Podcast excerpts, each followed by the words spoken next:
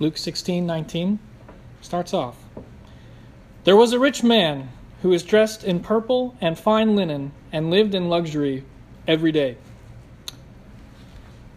At his gate was laid a beggar named Lazarus, covered with sores and longing to eat what fell from the rich man's table. Even the dogs came and licked his sores. The time came when the beggar died, and the angels carried him to Abraham's side. The rich man also died and was buried. In Hades, where he was in torment, he looked up and saw Abraham far away with Lazarus by his side.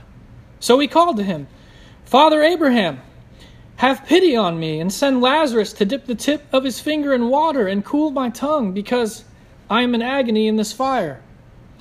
But Abraham replied, Son, remember that in your lifetime you received your good things, while Lazarus received bad things.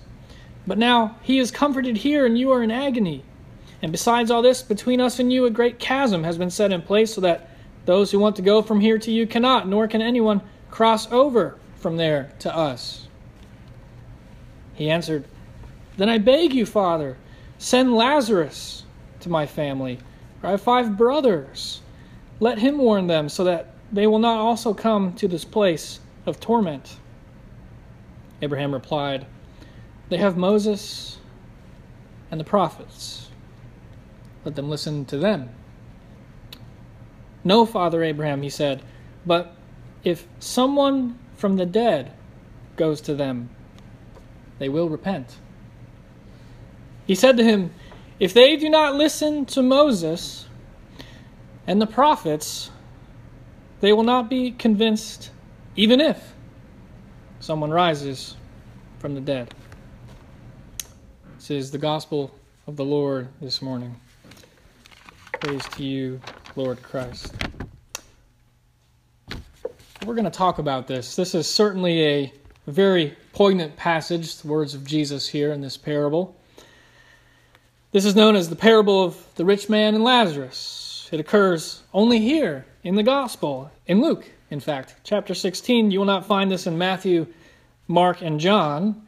Um, probably because the emphasis here in Luke, typically in Luke, the emphasis of Jesus is the radical reversal that God's kingdom entails. This parable is precisely about the radical reversals of the rich and of the poor in the kingdom of God. This is a very important message for all of us today. That's what the sermon is going to be about. How one you expect to be well off is not well off, and one you expect to be poor is actually blessed in the kingdom of God and how this should affect our actions um, in our lives, or you could say how it should affect the way we are Christians, our Christianity. So, what is this parable all about? Um, I think this parable is about Jesus' stance on wealth, stance on status, and the role of human action in life. Jesus here is engaging the religious leaders and teachers of the Bible. And we can see Luke chapter 15, verse 1, for a little bit of context, where we see Jesus is engaging the religious leaders there. And he is telling them that, just like in the Old Testament, hence Moses and the prophets, we are supposed to live a life for God, in service to God, and not for our own wealth. Jesus is saying that always striving for status in society or popularity, wherever you may be, striving for the American dream, having nice things, and oftentimes looking down on the needy people or those who don't have what we have. This is the opposite of how God calls us to live. Things are, in fact, radically reversed in the kingdom of God. The rich are poor, and the poor are rich. Something else we learn by extension, not immediately in this parable, but important to it, is that the compassion of God, compassion, is actually the very heart of all of Scripture. Uh, even the Scripture written before Jesus, Moses and the prophets. Moses and the prophets, which of course Jesus came to fulfill and not abolish. Matthew 5 17. So This parable is about Jesus' stance on wealth, status, the role of human action, and the role of human action in the midst of those two things, wealth and status. And what is Jesus' stance? It's of compassion. Compassion as the right action. That's why Jesus is trying to emphasize Moses and the prophets. We're going to get into all of that a little bit more. First, I want to give some background to the central issue of the radical reversal that we see going on in this parable. In the ancient world, specifically in Jesus' day and around where Jesus lived and traveled in Jerusalem and Galilee, most people believed that material blessing was a sign from God. They basically thought, and by the way, many of us still think this way today, that if you were a good and godly person, you would have lots of nice things, lots of nice stuff, lots of money, lots of friends, lots of nice stuff. But when we look at God's Word, that's not exactly what God's Word teaches.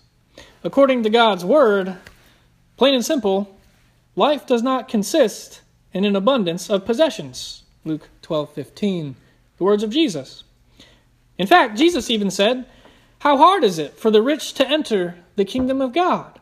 Indeed, it is easier for a camel to pass through an eye of a needle than for a rich man to enter the kingdom of God." Luke 18:24 and 25, and by the way, here Jesus is not talking about a camel gate, which never existed historically. So I want us to start at the beginning of our parable.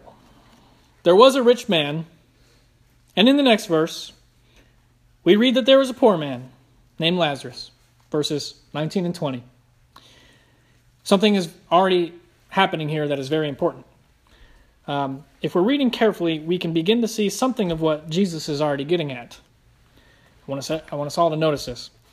Uh, the rich man, the rich man, he is not being named. Rich man is anonymous. The rich man, someone of standing, obviously, someone who people say could have made a name for himself, being so rich. He's the one who's not being named. On the other hand, there's a poor man, and the poor man he is the one with a name. There's an expression poor man with nothing to his name. He's the one that has a name. His name is Lazarus, and in fact, he's the only person to ever be named in any parable. Do you know that? That's interesting. And it's not by accident. So, what we can learn here is that by naming Lazarus and by not naming the rich man, Jesus is simply saying that well, there's a radical reversal going on here. It's all of what we've been talking about. Who is really blessed here? That's a bit of what Jesus is getting at. It's as Jesus said earlier in Luke chapter 9, verse 25. What good is it for someone to gain the whole world and yet lose or forfeit their very self or their very soul? The rich man, one could say, is losing his soul here in the course of the parable. He's not even named but not the poor man. So, involving all this, I want to tell a story.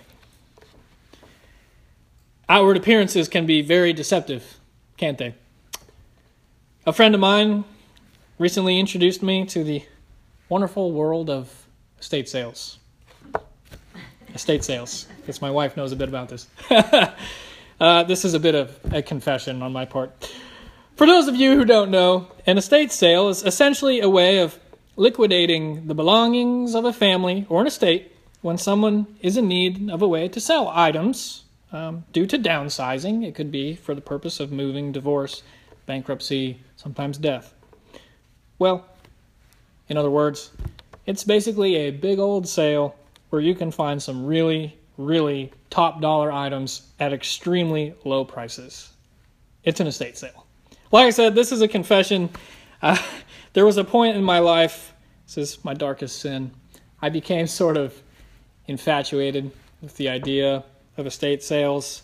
I became kind of sort of uh, starry eyed, thinking about filling my home with nice things, you know, slowly accumulating them over time uh, via the estate sale.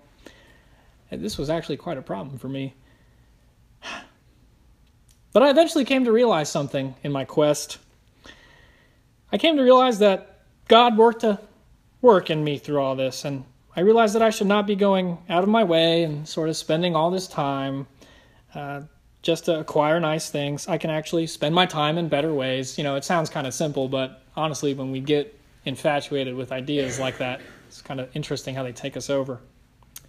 Um, upon reflection, how much less did I think about God, you know, when I was thinking about sale items instead? So I want to say with Scripture, don't be like me. don't be like this.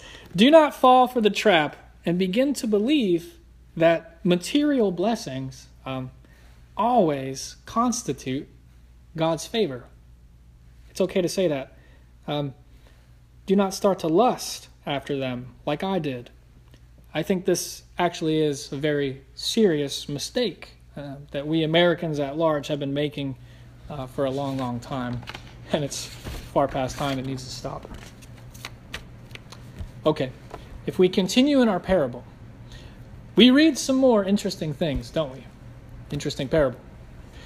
When the poor beggar dies, we read about how the angel carries him to the side of none other than Father Abraham. Verse 22.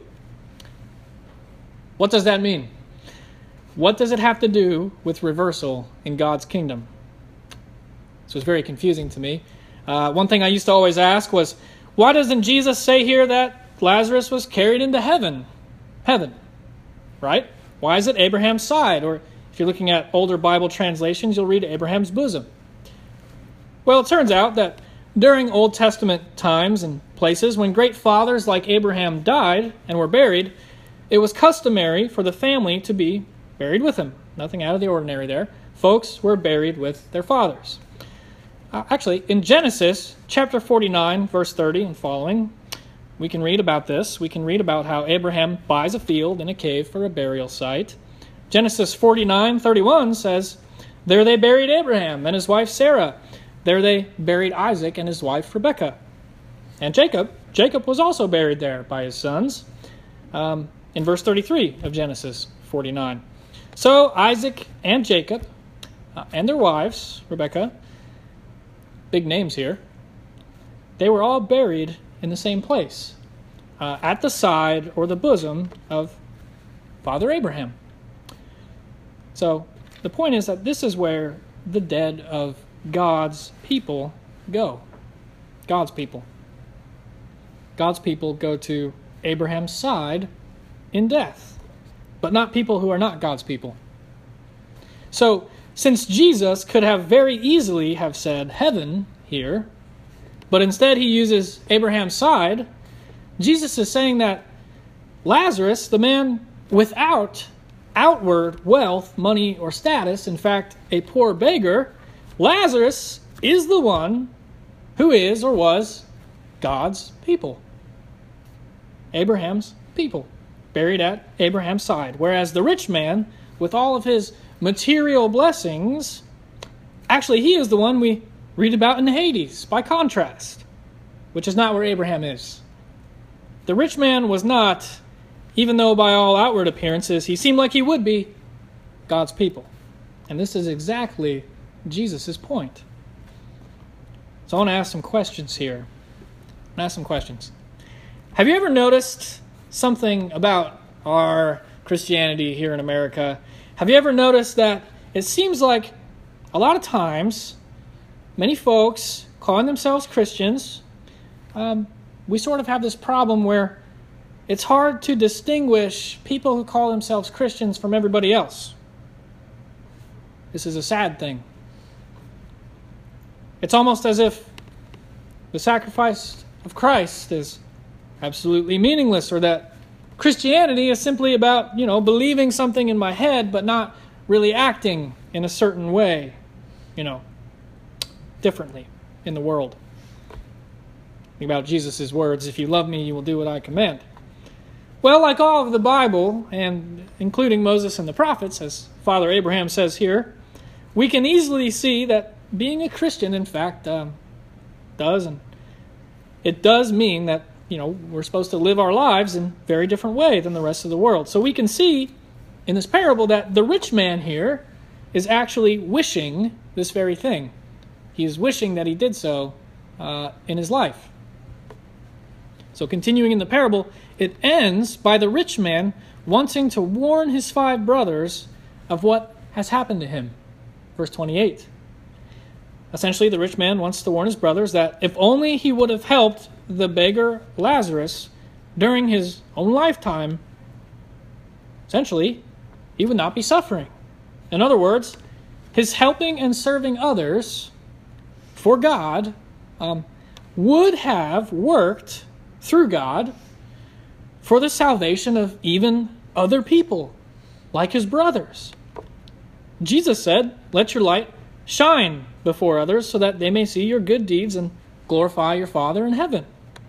It's in Matthew 5. This parable is telling us the same thing that living our lives today, sort of what I was getting at, in a manner where we just experience an unending succession of delight, of comfort, and of luxury. This is not the kind of life of the kingdom of God. And there will be eternal consequences eternal consequences. Uh, kind of a scary two word phrase there, but I don't talk about eternal consequences lightly, and the Bible doesn't say these sorts of things about eternity just to scare anybody either. It's not about scaring people. It's actually about simply the truth of the matter. It's good news. The good news is that what we do right now uh, has eternal significance. This is a, a very good thing. Uh, you know, what we do has an effect on everyone we touch, be it our family, our friends, uh, our neighbors, people we randomly come into contact with. All this has eternal significance. Life is not meaningless. This is good news. And what we do even has a sort of ripple effect, which eventually touches more and more people. This is society our actions really do matter. It, it, you know, ripple effect. We we touch people that we normally wouldn't come into contact with, and I want to give a real life example of this. You can actually see this parable and this concept that I'm talking about. You can see what the parable is revealing. I want to say, in Kansas City. Kansas City.